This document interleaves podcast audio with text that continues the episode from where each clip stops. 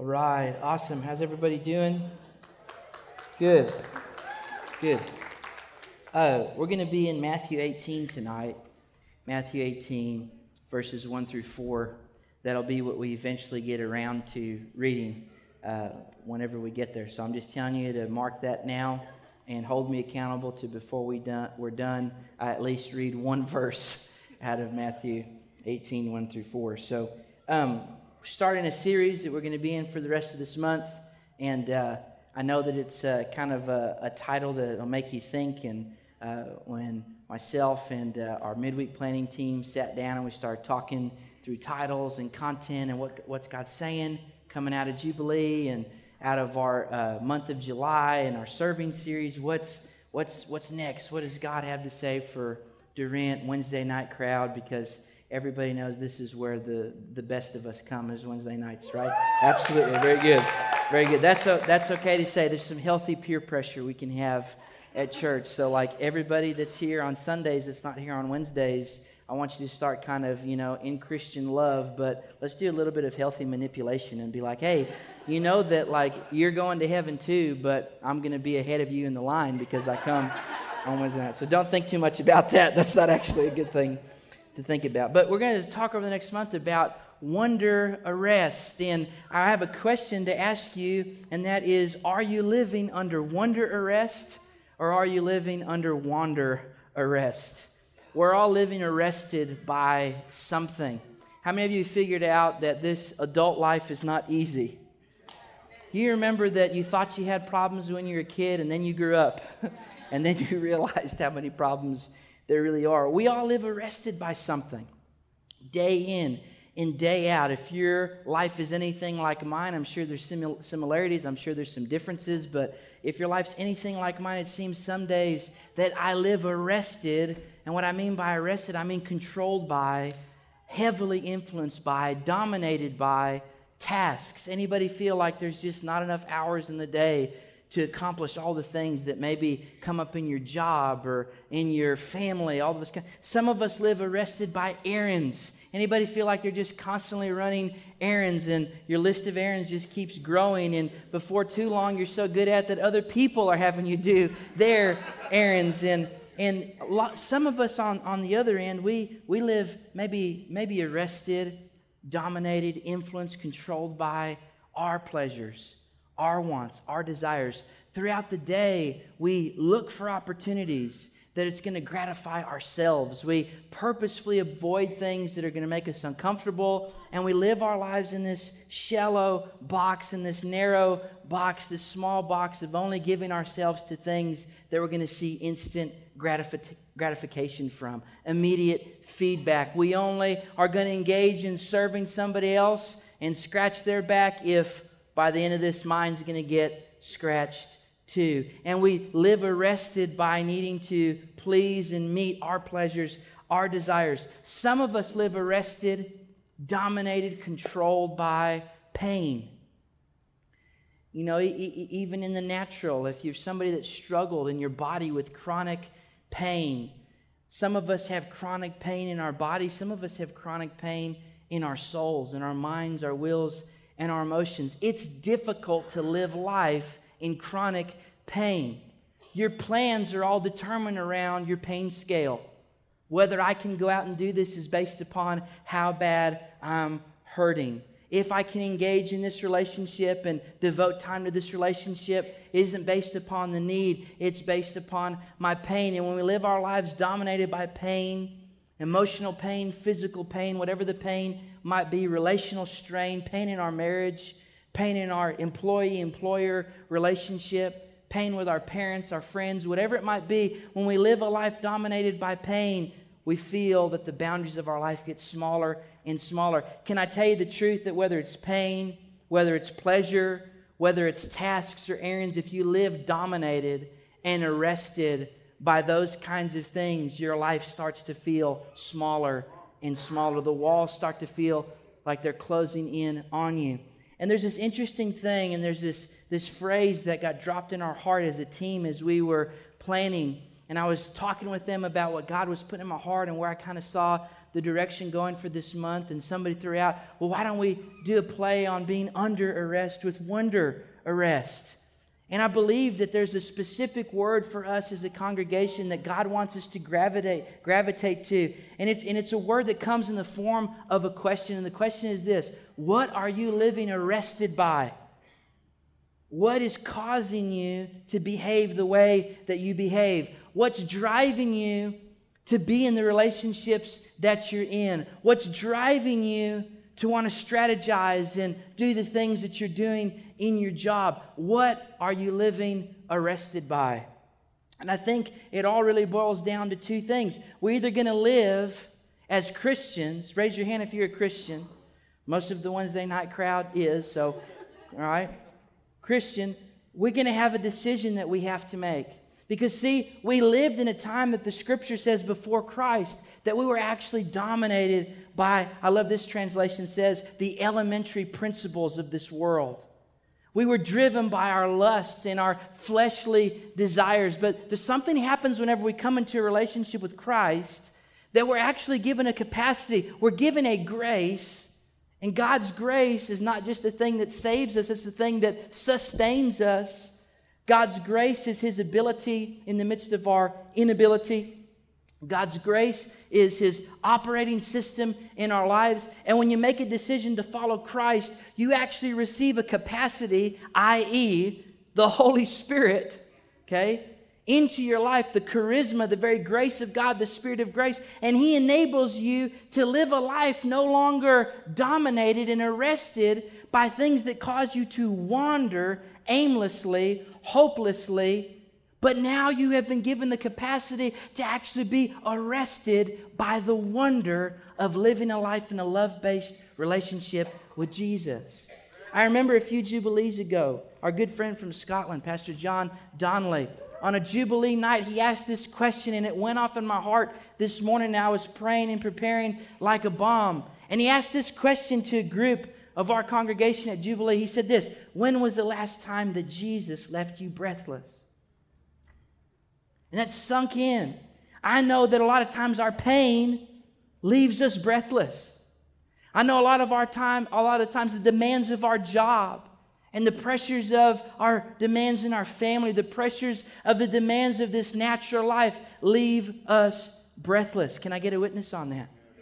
But as kingdom people, called to walk a kingdom road of living captivated by the wonder of Jesus, I believe that Jesus is the thing that's supposed to leave us breathless.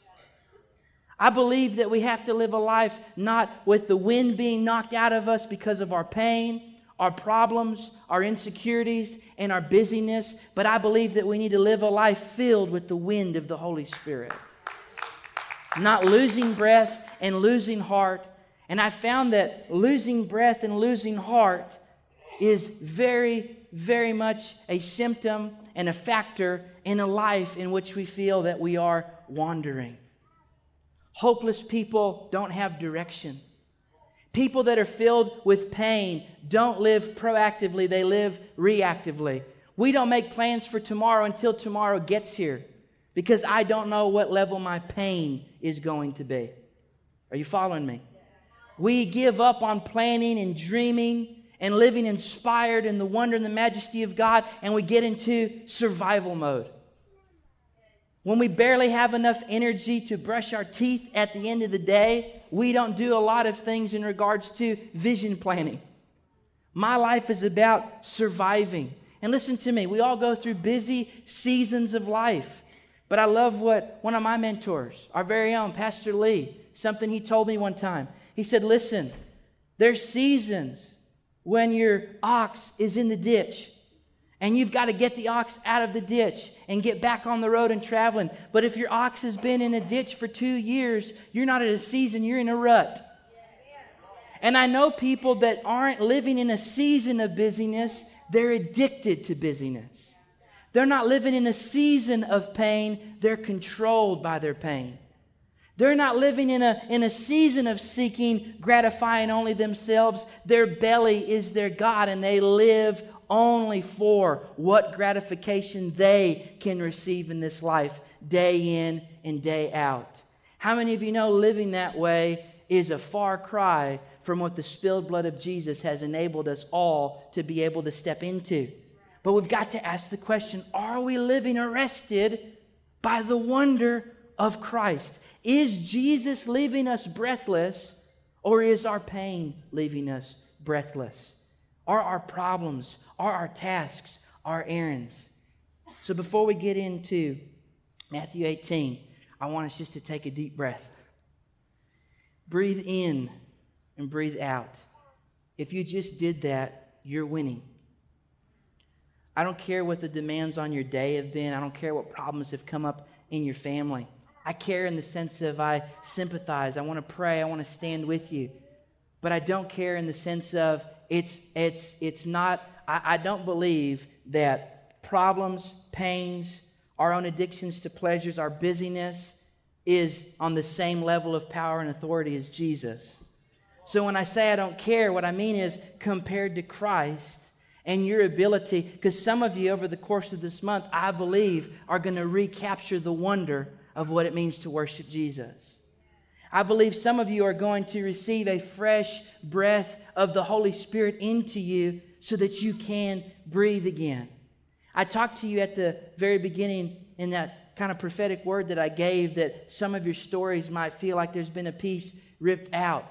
And I referenced that the scripture of the Old Testament that God says He gives and He takes away. Listen, I'm a new covenant Christian, and I believe that God's a good God that gives, but I still believe that God takes things away. And you know what I believe He takes away? Pain.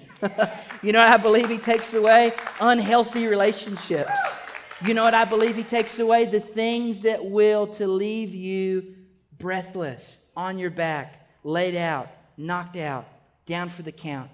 God wills, and He's still the God that's equipping you by the Holy Spirit to take out giants in this day and age.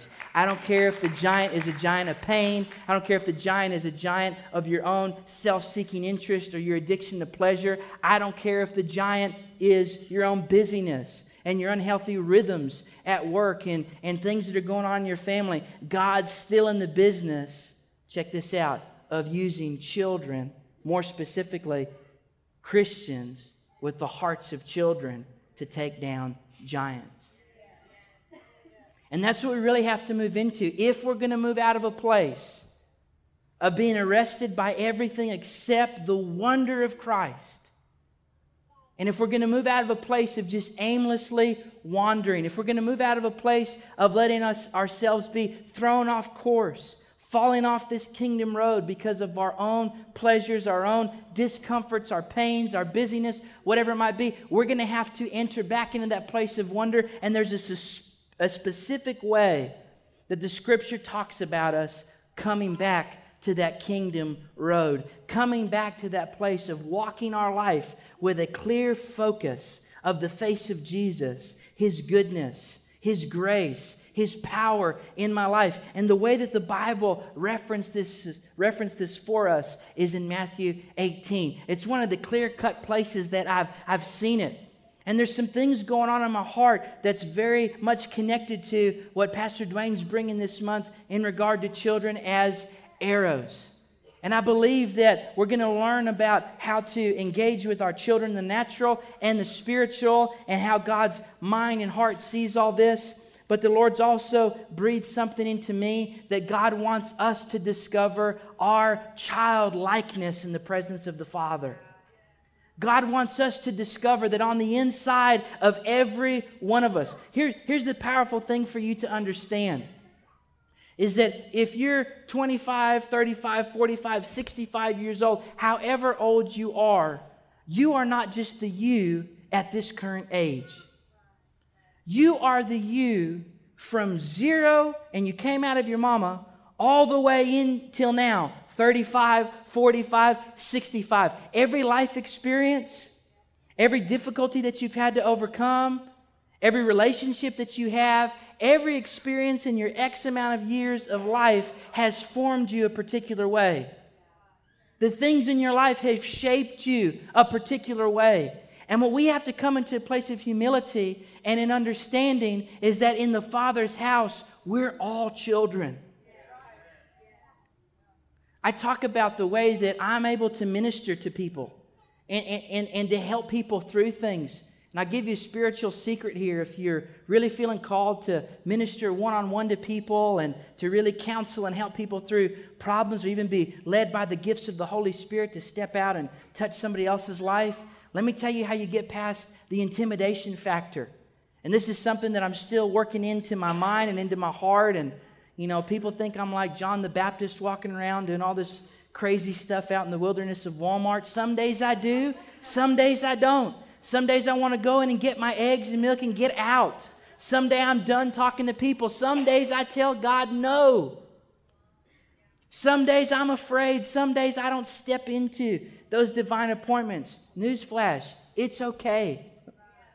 We're all growing, we're all developing, we're all on this road, but something that's helped me, and I feel like it's important for us to understand, is that if you really want to start reaching into people's lives and blessing them with the things of God, one way that you cut down on the fear and the intimidation is you have to see them the way that God sees them. And I got news for you God's a dad, and He sees everybody as a kid. No matter how old you get, if your parents are still living, they still see you as their kid. Much to our chagrin for some of us, right? All right? Eh, we, we, you could get beyond that. See me as a grown up. Listen, I love my mom, I love my dad. And don't get me wrong, there's times when I do need money. So if God ever puts it on your heart to give me money, send it my way. I'm not saying that. But it's funny because it's like, and I, have joked around with my mom about this before, but it's like, Mom, I'm actually making money and I'm, I'm doing all right. But in my mom's eyes, I always still need money. Like, there's no way you can afford to buy your lunch. I'm like, Mom, if I can't buy my lunch, I'm in big trouble, you know? You, it's those kinds of things. Your parents always see you a particular way. Is this connecting? Are you, are you following what I'm saying? Let me, get the, let me tell you this the Father always sees you a particular way. You can feel real tough. You can feel like, man, I've, I've really lived. I've really experienced. You can feel really knowledgeable. You can feel really strong in your own. And the Lord looks at you and he says, You're so cute. Why don't you come over here and give me a hug? Let me tell you why most people don't mature in the kingdom. It's because they won't be honest that they need a hug. I don't need no hug, man. I've been walking this road. Let me tell you a clear sign of somebody that's under wander arrest, not wonder arrest, is when you hear Christians say things like, I'm self made. I got to this place where I am without my parents. I didn't need my parents to tell me that they were proud of me. I got there without the support. I worked for it. I didn't have no cushy job like some of these younger millennial people do. I don't have this cushy job. And I worked hard. And it was by the sweat of my brow and the bend of my back. And listen, I believe in strong work ethic. I believe that we've got a right to eat if we work. But this is what I know if you've developed a mentality that you somehow got there apart from the grace of God, you need a hug. If you really think that your willpower got you to where you are, and if you really think that the blessings in your life are the sum total of the sweat of your brow and the bend of your back, I suggest that you get back into a place of being arrested by the wonder of Jesus because, newsflash, Heart Rod, like this, he could take your breath out of you if he wanted to. God's not in the business of killing people. Unless you deserve it, let that go. I'm just kidding. Just kidding, just kidding. That's a joke. I'm just messing with you. But a lot of times I talk to people, and it's a clear sign that they're under wander arrest. They're wandering through life aimlessly and they're confused, they're deceived. They think that they, in their own work ethic and their own ability, have accumulated all of this stuff and they've lost the childlike dependency on God that they're supposed to have. They've moved into this place of, do, let me tell you this do you know that God will let you be your provider if you want to be? I talk to guys. I'm not at the men's conference yet, Doug, but I'm warming up for the men's conference. I talk to guys, you know, tough guys. Well, I'm the provider of my home. I'm the sole provider of my home. Man, you're really not making room for the blessing of God. I'm, I'm the sole provider of my home. Is your name Jehovah Jireh? I believe as men, we're supposed to be the chief steward of our home, but I figured out that I really want to receive my provision from God. God talked to me one time. I kind of had a chip on my shoulder about some things. I got blessed with some nice stuff, and it blessed me and my wife. It was just her, her and I at the time. And I remember reflecting to God one day, and I said, God, one day I want to be able to give something this nice to my wife, and I want my name to be on the check. And I thought, man, that's just a really awesome thing to believe for and trust God for. And the Lord spoke to me, He said, Even if your name's on the check, it came from me. And then He asked me a question. He asked me a very simple question Do you want to provide for your family or do you want me to? And I said, Well, I probably should let you do it. I have a responsibility in my home as the head of my home. I have a responsibility to be the chief steward of the blessings of God and to, and to work in a team manner with my wife to set things in place so that we're healthy and that we're functional. But let me tell you, you're no longer living arrested by the wonder that comes from the one who gives blessing whenever you move into this place of assuming that it's all up to you. You're going to be wandering like the Israelites in a desert for a really long time. We've got to come into a place of childlike dependency. We've got to come into a place of childlike wonder, humility, and worship if we want to see our relationship with God go to the next level. Because the starting place of your kingdom road, the starting place of your road in the kingdom of God is childlikeness. Jesus tells us this in Matthew 18. Matthew 18, verses 1 through 4 says this At that time, the disciples came to Jesus saying, Who is the greatest in the kingdom of heaven? Listen, when we get addicted in the wandering, and we get addicted under this wander rest, we can sometimes get caught up in things like success, and I alluded to some of these things. We provide, we make the money, we get the promotion our name's on the check, all these kinds of things. Because on the inside of all of us, we have a drive and a desire to be great. Why is that? Because the greatest thing in the entire universe sculpted you with his hands. There's no way for the residue of greatness to not be on your life if you believe you were made by the great God. People have a problem with this. Like, I'm not supposed to have a desire to be great. You're absolutely supposed to have a desire to be great. You're just not supposed to let that move you into a place of now wandering around in your own deceitfulness, your own lust based things. You're supposed to surrender that need to be great to God and have Him breathe in purity now the road to that greatness. How many of you believe that God wants you to be blessed? He just doesn't want you to get to a place where you start worshiping the blessing instead of the one that gives the blessing. That's why he's got to humble you. That's why he's got to bring you into a place to ask you a question like he asked me Do you want to provide for your family or do you want me to? You want to be the father or do you want to live under me as the father? What do you want? And that, those moments in God recalibrate us. Those moments in God are the way that a father instructs a child. And I don't know if you had parents like I did, but I can tell you this anytime my parents talked to me and brought correction, I felt the correction. And I felt the reorientation on the right path that I was supposed to be walking. Let me tell you, some of you got some bad attitudes, you got some bad habits. You've got some things that have been ingrained into you because of all of your life experiences that God wants to deal with you on because He loves you. Because if He doesn't deal with you on these things, you're going to end up wandering instead of being in a blessed place of union with God and basking in the wonder of who He is. That place of worship, that place of surrender, that place of childlike humility is where the blessings of God freely flow. It's where the provision of God freely flows. It's where the exchange of the Holy Spirit happens. It's where the promised land is. I'm tired of seeing people living under new covenant still wandering around in the desert. We got to get into the kingdom, but then now we're called to explore the kingdom. We're called now to go deep into the wild wonder of who God is and let Him work on my heart, let Him work on my mind, let Him reveal to me where I've settled for less than His best. You think, like, in this responsibility type thing, that it'd be a good thing for me to assume the role of sole provider of my house. not in the kingdom. Jesus says it's the poor in spirit that get the kingdom. You got to admit that you have a need that only God can fill. You've got to admit that if He doesn't come through in every area of your life, the most dangerous place to be as a Christian is live a life that you can live independent of Him. How do I do that? I come back into a place of wonder. I come back to a place of seeing Him as the source of all my blessings. I come back into a place of seeing Him as the very reason I'm able to take a breath.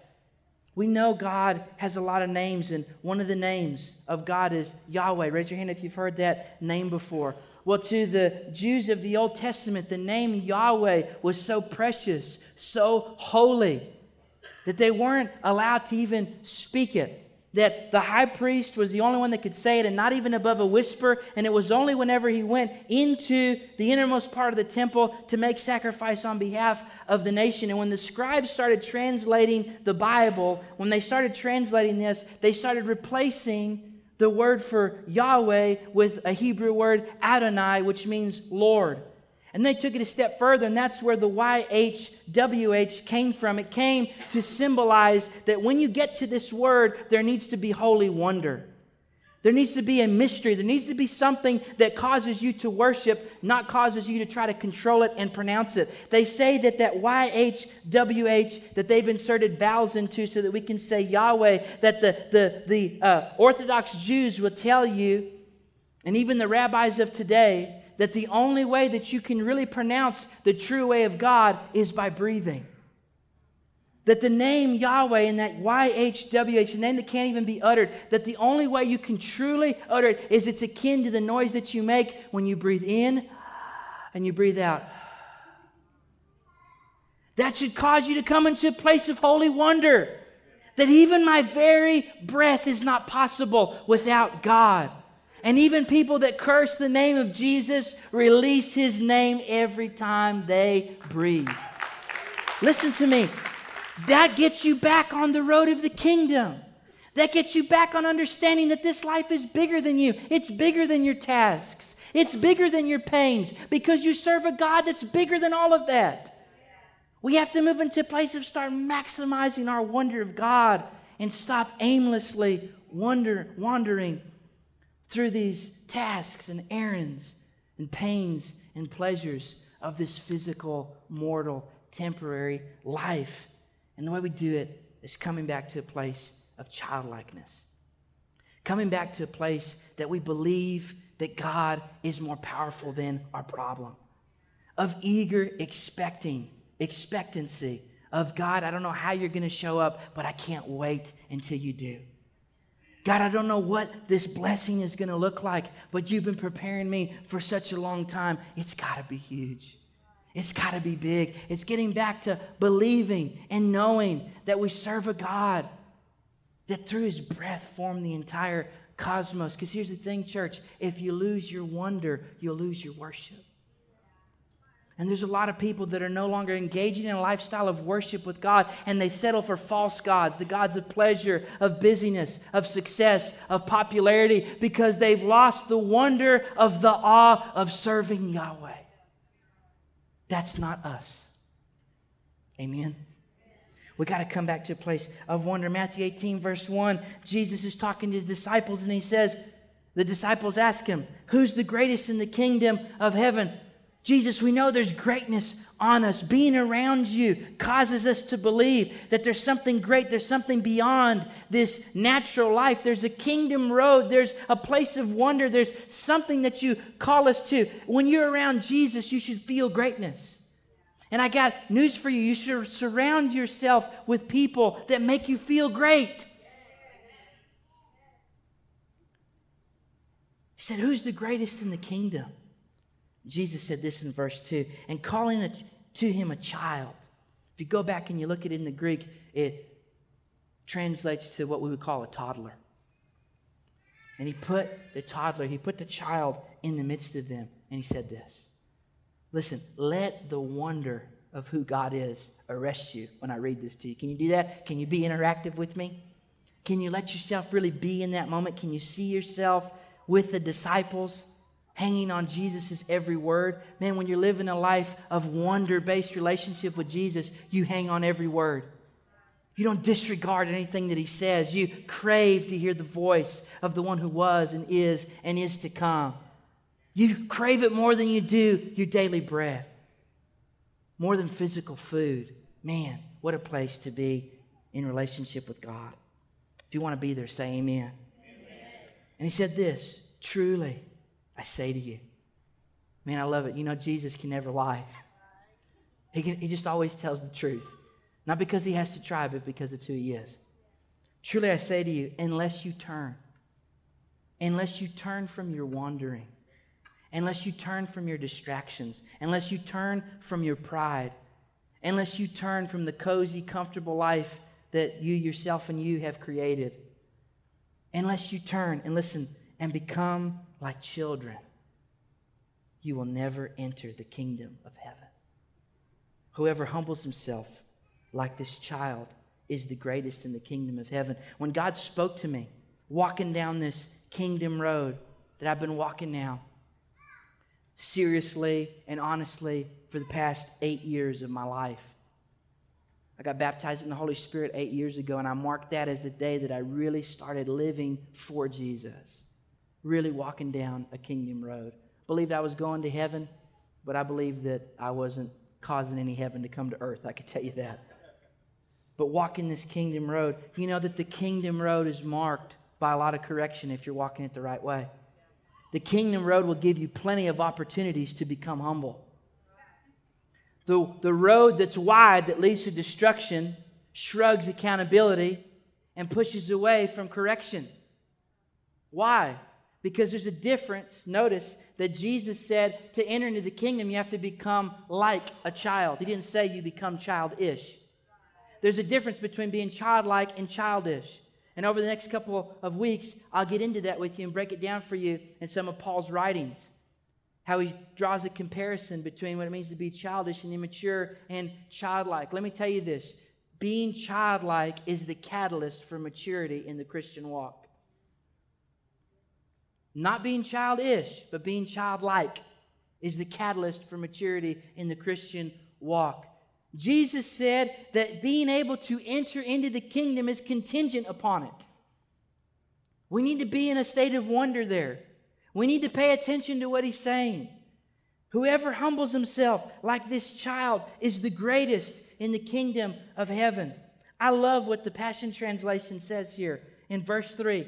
Jesus speaking to his disciples. He says, Learn this well, unless you dramatically change your way of thinking and become teachable and learn about heaven's kingdom realm with the wide eyed wonder of a child, you will never be able to enter in. I love what a man of God that I look up to by the name of Randy Clark says. He says this There's a lot of people that have repented and by repented, the Greek meaning is to change the way you think. He said there's enough people that have repented to get into the kingdom, but they haven't repented enough to see the kingdom. There's a kingdom road that God calls you to walk, and it's a road filled with the very wonder of Christ. It's not enough for you to just cross the starting line. I believe that if you come here, that the Lord's saying there's further still there's deeper still. But the only way we get there is by humbling ourselves. The only way we get there are by those father child moments where we allow the Lord to speak some correction into our lives. Let me tell you this immature people can only see correction as condemnation. That's why they avoid it. Because immature people are still operating with a carnal mind. Carnality, I've told you this before, is the thing that if you're not careful, will kill you and will kill the church.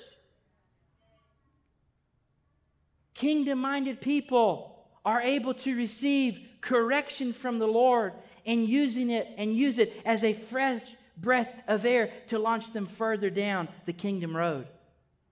Immature people avoid the correction of the Father. They avoid the heart to heart conversations of the Holy Spirit because they're more convinced and they're more arrested by living a life of wandering around seeking which pleasure is going to be next. Which task at my work is going to feed my ego and my identity so that I feel good about myself?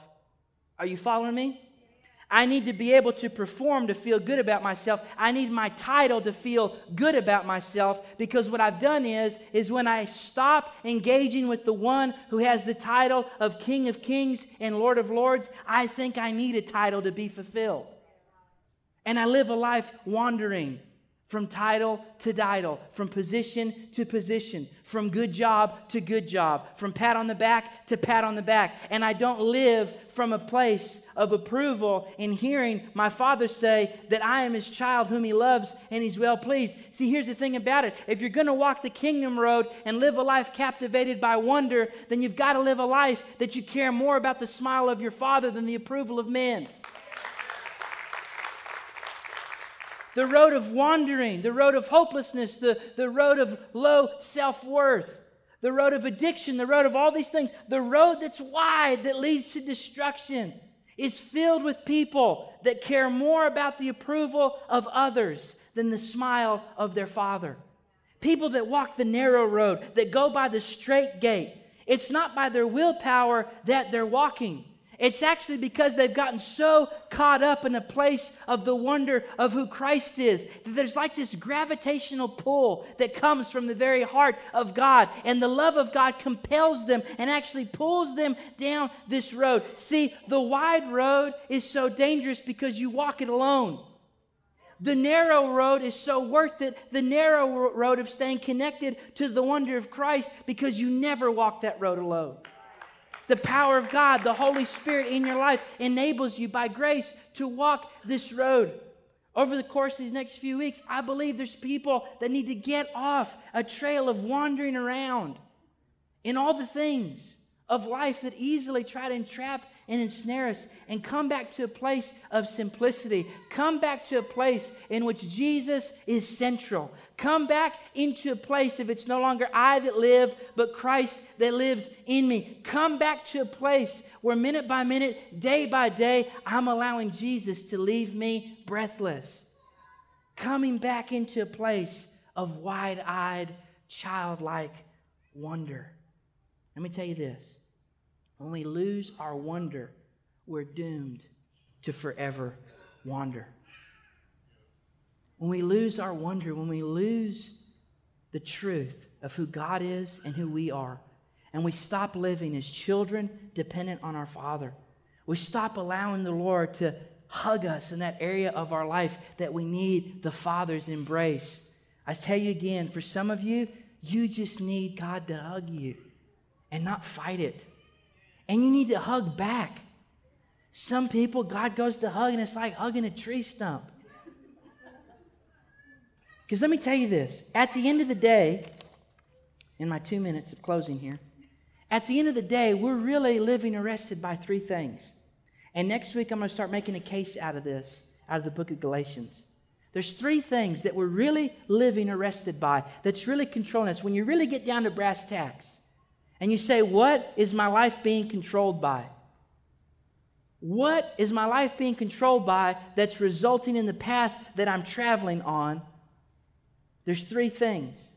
One is religion, two is carnality, and three is the Holy Spirit. We need to go with option three. See, here's the thing about religion and being trapped into this lie of religion, which is really performance based thinking and that I have to do enough for God to get him to like me. You know, God's God's attitude toward me is contingent upon my behaviors, not his character, all those different kinds of things. Here's, here's the truth about it is that when we live a life arrested by religion, and we live a life led by a spirit of religion, not the spirit of the Lord Jesus Christ, what happens in our life is that we actually engage in our world through this mindset that religion produces. And the mindset that religion produces is one in which it's masqueraded. It's a, it's, it, it's a masquerade in this religious mentality. It's a masquerade of, of freedom that's really bondage. It's this, it's this masquerading of, of self will and, and, and doing things out of my own strength, being self made, self empowered, keeping these sets of rules. And what it does is, is it's this masquerade that by doing this, I'll somehow be holy. And we stop looking to Jesus Christ and Him crucified. We stop allowing ourselves to bask in the wonder that through the sacrifice of Jesus, I've been made righteous and perfectly holy. Carnality is the same way. Carnality is this masquerade that you're going to be free, that you're going to follow your lust and your desires. It's the perversion of grace. It's, it's not no longer worshiping the God of grace, but worshiping a God that we call a God of grace that we've made in our own image. And in carnality, we say that we're so free in Christ that our sin really doesn't matter. And that being caught up and locked up in all these cycles of addictions and abuses, it's just part of being free. And the end result is always bondage. But there is a place of living arrested by the Holy Spirit that isn't bondage, that isn't a masquerade. Actually, it's righteousness, peace, and joy. It's what we call the kingdom of God. And we're going to have to make a decision if we're going to allow the path of our life to be determined by masquerades, by deceptions, by vain imaginations, by things that were drilled into us by our childhood, or whether we're going to humble ourselves and return like little children to Jesus and say, You be God. You instruct me. You teach me, renewing me a humble spirit, renewing me a teachability. I choose to give myself in surrendered worship to the majesty of who you really are. I don't want to wander in this life. I want to be led in a place of holy wonder in who you really are. So there's a decision to be made tonight. There's a decision that comes to all of us. It's a place that we have to begin if we're going to move forward over the next couple of weeks. And it's a decision of being willing to come into a place of the wide eyed wonder of a child and to say, I believe that I have more to learn from the Lord.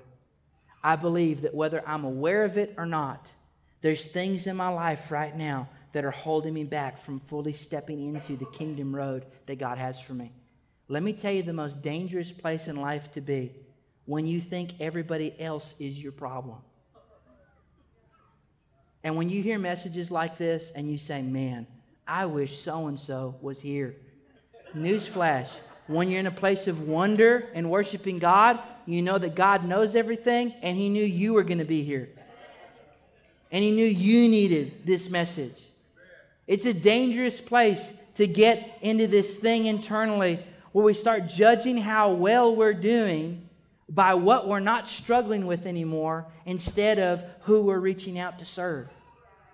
It's a dangerous place in our life where we're led in this wandering arrest in comparison and things that steal our joy.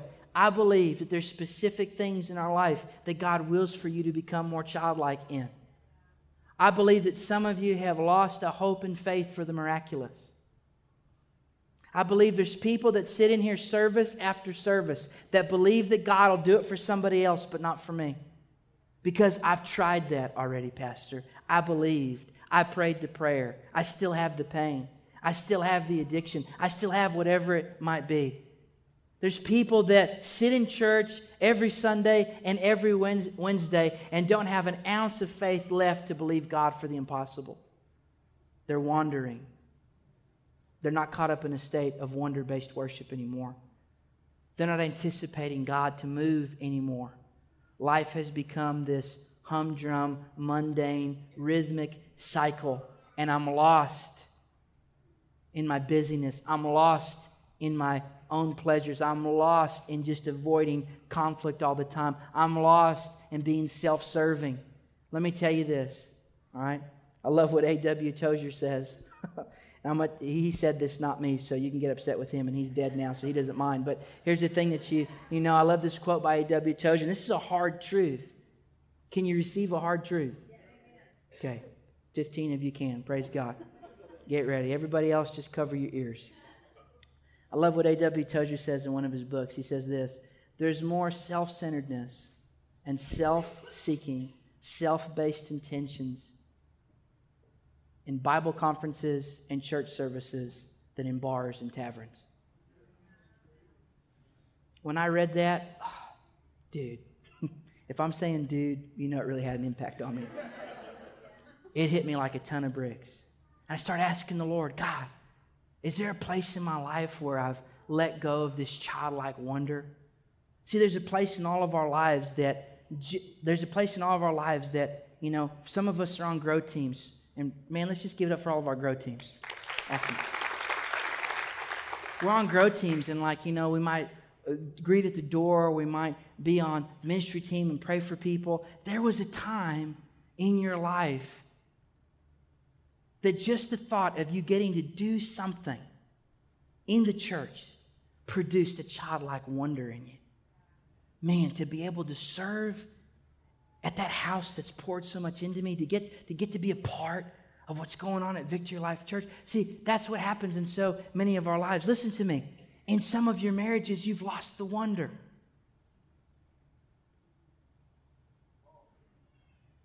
In some of your serving opportunities, you've lost the wonder. You're wandering.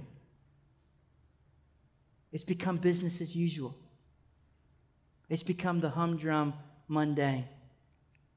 It's become just what I do instead of what I'm created to be. Are you quiet because it's true, or are you quiet because you're ready to throw me off the cliff? Jesus only had two responses, you know. To, the crowds only had two responses for Jesus. They either loved him or they wanted to kill him. So you guys are making me nervous. This is, this is my Wednesday night crowd. I thought I was safe here. I, I wouldn't say I, I wouldn't say this at no offense, but I wouldn't say this at the 11 o'clock service on Sunday. I'd say this to you. 11 o'clock people, I love you. I got, I got to pick on somebody. I've just picked you. Listen, we've lost our wonder. You don't say things like, well, you know, there was a time that my wife or my husband really made my heart pitter patter, but it's okay. The relationship's becoming more mature because that's not there anymore. Are you sure about that? Or is it becoming unhealthy? People say, well, when I first started serving the Lord, now I'm going to start prophesying. See, this is the problem. I was going to let you out on time, too. You can blame the Holy Spirit for this. There, there was a time, you say, when I was really following the Lord, I had just so much passion and zeal, but I've become more mature now. And, and, and, and, and you, you've used maturity to excuse your lack of passion. That's not maturity. Maturity makes a choice to be passionate no matter what I'm feeling. It's not being led by feeling, but since I've quoted A.W. Tozer, I'll go ahead and do it again. He said, if you went to the doctor and you told him that you couldn't, that you haven't been able to feel your arm for a week, no doctor would say, that's not a problem. He said, I know people that haven't felt God in 15 years and they think everything's fine. Let me tell you this Jesus hasn't changed. Jesus is still as beautiful in that first encounter you had as a 15 year old kid when you were on your back, boo hooing, had no idea how you got there, had no idea what was happening in your body, and you woke up and you want to tell all your friends about Jesus and you want to see all of your family the same. Jesus is the same Jesus. You've changed, He hasn't changed. And His heart's crying out, Come back to the wonder. Come back and look at me. You forgot what I look like. You're more familiar with the face of your pain. You're more familiar with the face of your busyness. You're more familiar with the face of your problem. You forgot my face, church. You forgot my face. Come back and experience the wonder. Couple weeks ago, I was with kids. I love to see kids experience Jesus. Man, just when I'm feeling like I want to quit, I need to just go hang out with some kids. That's what I figured out. And good news is, I've got like 30 of them that live with me, so it's awesome. and I was at the I was at the kids camp this year. Guys, listen to me. People think, "Oh, church is going long." Let me tell you something. There's a missionary by the name of Dennis Balcombe that went, and he's a missionary to the underground church in China. And the first time he went over there, the pastor of the underground church told him this. He said, uh, we're going to have you preach these many nights in a row and, and this is and, and we want you to go ahead and preach. He said, Well, what would you like me to preach? He said, Everything. what do you mean everything? He said, just Genesis to Revelation. We just we need everything. He He said he preached for six hours underground, people sweating because it's hot, and they wouldn't want him to stop. Said, Next night, will you preach again? Six hours. Next night, will you preach again? People didn't have any Bibles. They were trusting the man of God to deliver. Let me tell you something. Those are people that are captured by the wonder of Jesus. Listen, I'm, I'm not trying to be mean, but here's the thing I love you enough to tell you the truth. Got people on Sunday mornings. They can't wait five minutes to see people get saved. They got to run out the door because of the lunch line at Chili's or because the parking lot line's too long. Are you kidding me? Listen, I, I, here's the thing about it. I, I don't know. I, I know you may be like, didn't hit the lottery with me as the campus pastor, but I love you enough to tell you the truth. That's immaturity. How could you not want to be in on people coming to Jesus? And and and and excuse just listen to me for a second. I, I, I need to bring, I'm gonna give you some fatherly advice here. I wouldn't want to be responsible for somebody being distracted and missing an opportunity with eternity because I had to get to Chili's. If somebody's eternity might be jeopardized by your lunch plans, you need to sit and not move. I don't want somebody to be influenced in a negative way by Christ because I've been working for X amount of years at the door and I've lost passion for it. So now I scowl at everybody that comes in because I'm in a bad mood. Recapture the wonder. Remember what it was like when you said, Man, if I could just scrub a toilet in that church, I know the Holy Spirit would be moving. If, I, if, if man, the thought that somebody would even ask me to open a door, the thought that somebody would just ask me to be on the prayer team. Listen to me, guys, you got to recapture the wonder. Salvations and people getting saved in service should not get old. And if you are saved, you shouldn't just say, Well, I can check out from that because I've already experienced that. Where's the wonder? Where's the sticking around to see the miracle? If you're on the prayer team and you're no longer expecting God to heal bodies, you need to get off the prayer team. Are you listening to me? Where's the wonder? Now I'm really preaching and I'm going long. You can handle it. Where's the wonder of the God that's Yahweh, whose name's so holy, you can't even whisper it, you have to breathe it. That's the God whose spirit's moving as soon as we come in here. That God's worth being in the service, not waiting an hour for a cup of coffee. You can get coffee at Starbucks. This is about Jesus. Are you following me? Are you hearing me? Are these hard things to hear? Sure. You don't want to hear it? Cover your ears. Say, what? well, this makes me feel uh, uncomfortable. Well, praise God, you have the Holy Spirit. I feel like you're talking to me, or maybe you saw me do something. Let me tell you something. I preach specifically without glasses, so I can't see anybody. And I don't know at the altar call who's getting up and walking out and causing the ruckus because I leave my glasses off. So I don't let anything get in my heart towards you. I love everybody. As far as I know, it's everybody that's not here that does that. Listen, guys, where's the wonder? Where's the wonder? Man. If you got convicted, just stand up so we can pray for you. Come on, just stand up if you got convicted. If you don't stand, I'll start preaching again and find something to convict you about.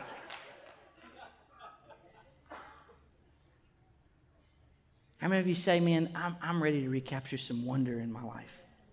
I'm ready to let God, man, mess with my priorities. I'm ready with God to mess with my paradigms. I'm ready to get back in a place to where God is exciting. The kingdom is real. I'm ready for wonder to come back into my marriage. I'm ready for wonder to come back into my job, whatever it might be. I want to live arrested by wonder, not hopelessly wandering. And put your hand on your heart if that's you. And put my hand on my heart. Listen, I'm,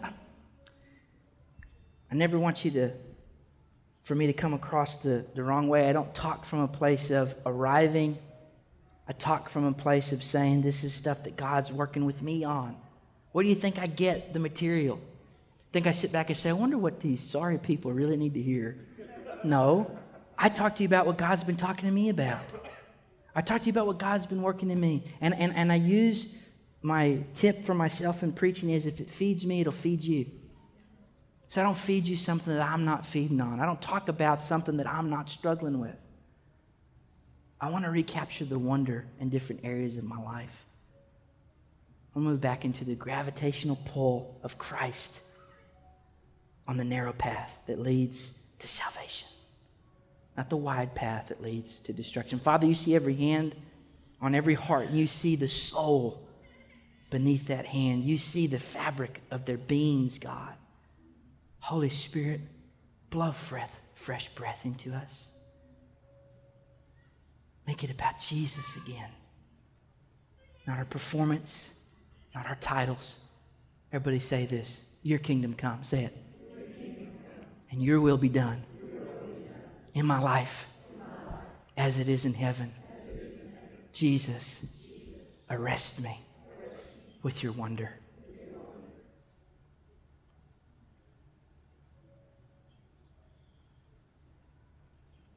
Right now, whoever's standing next to you, take a few minutes and just lay hands on them, put a, ask them if it's okay, put a hand on their shoulder. Just start speaking life over them. Just start speaking the truth of God over them. You're going to come back into a place of wonder. You're going to be mesmerized by God. You're going to have passion. You're going to have zeal.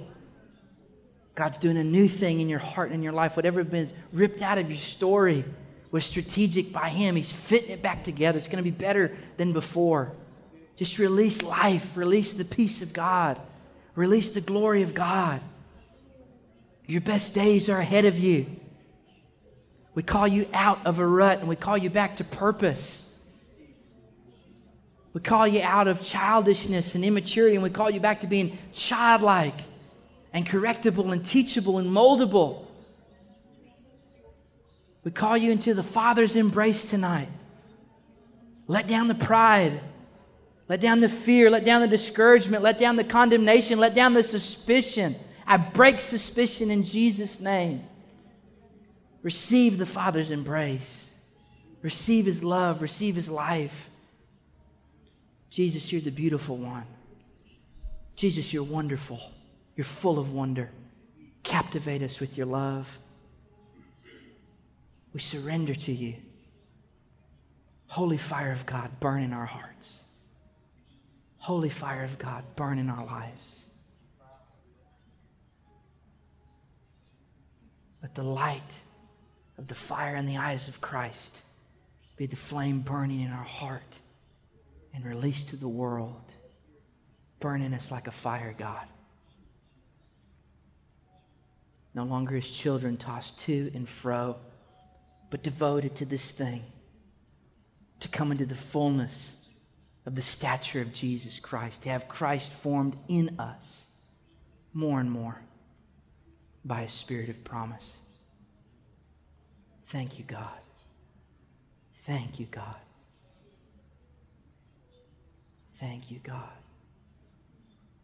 Just as a child, just surrender yourself. You see yourself as a child.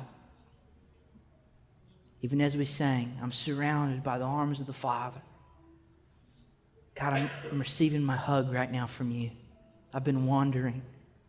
I've been wayward. I've been distracted. Only you can satisfy. Only you are the God of this temple, of my body, of my mind, of my heart. Burn in me, Lord.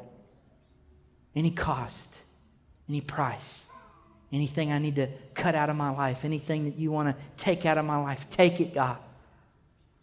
Because all that's left is you. We're desperate for you, Jesus. We need you more than the air that we breathe. You're wonderful. You're beautiful. Thank you, God. Man.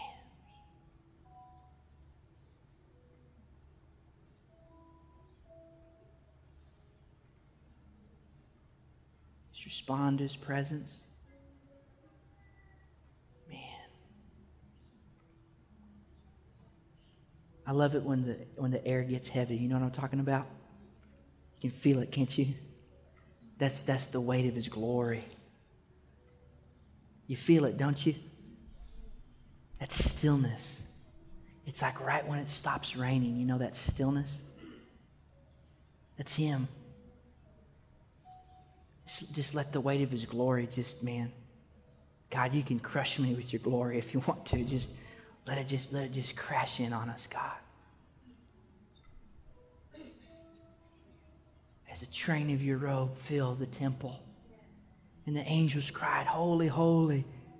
We know the train of your robe is filling this house. The weight of your glory crashing over us, God.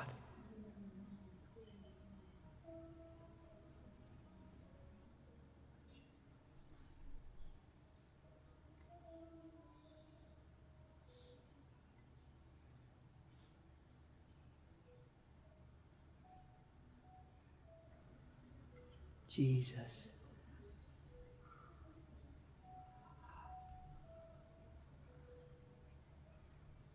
You thought I forgot. I was at the camp a couple weeks ago. I did forget. The Holy Spirit just made me remember. He makes me look good. I'm not that good. I really did forget. I got to tell you this before we go. Why, why, wouldn't you want to, why, why wouldn't you want to stay in the place of presence a little longer? Listen, He's with you when you go too, but there's something about when a group of us come into an awareness, man, savor that. I'm not saying He's only in the room. You got to be crazy to believe that. But I, I was at the camp a couple weeks ago with the kids, six through 11 years old. Man. And they had me come on a Thursday, two Thursdays in a row, and talk about the Holy Spirit. That's when God, Randy, that's when God started working about wonder in my heart. Because you should see the kids. I got up right after worship and I, and I made him stand like you're standing. And I, and I said to the worship band to keep playing. And I talk to them in this tone of voice. I yell at you, but I don't yell at the kids. Except my kids. I yell at my kids. But anyway, I'm working on it, okay? But here's the thing in, in this tone of voice, I just started talking. And all I had to do was talk about the Holy Spirit. I didn't touch anybody didn't have anybody lay hands on anybody. I just started talking about how Jesus wants to give you the Holy Spirit and how amazing it is and how wonderful it is. And all the little kids all around, without anybody even touching them, without any, any formal ministry happening, Jesus just started moving and they started responding because, see, kids just have that sense of wonder. When I say to the kids, Jesus wants to give you the Holy Spirit, you know what they say? Okay. When I say to the kids, Jesus wants to fill you with his fire and his love, you know what they say? Okay. That's wonder. As I was just talking about the Holy Spirit, both weeks, just talking about the Holy Spirit, kids would just start sobbing, crying. They'd just start eh, right there. Kids would just be releasing their newfound prayer language to God kids just overcome by the glory of God, just on, on the ground. All, all of them, not just some, all of them. You know why? Because they came into a place, and while I was talking, they're all looking at me like this. Big. Matthew 18, lest you become like a little child and receive from me with wide eyed, childlike wonder. Man, when's the, when's the last time that Jesus left you breathless? Man, what if we made a decision that we're going to purpose in our heart that we're going to gather over the next couple weeks, and every time we're here, we're going to expect an encounter with Jesus. Not just to be blessed because the music was good, not to be blessed because the coffee was good, not to be blessed because the seat was soft, but to believe that with the wide eye wonder of a child, I'm going to see Jesus. I'm going to receive from Jesus. See, the kids just receive it so naturally. You know why? They just receive it so freely. You know why?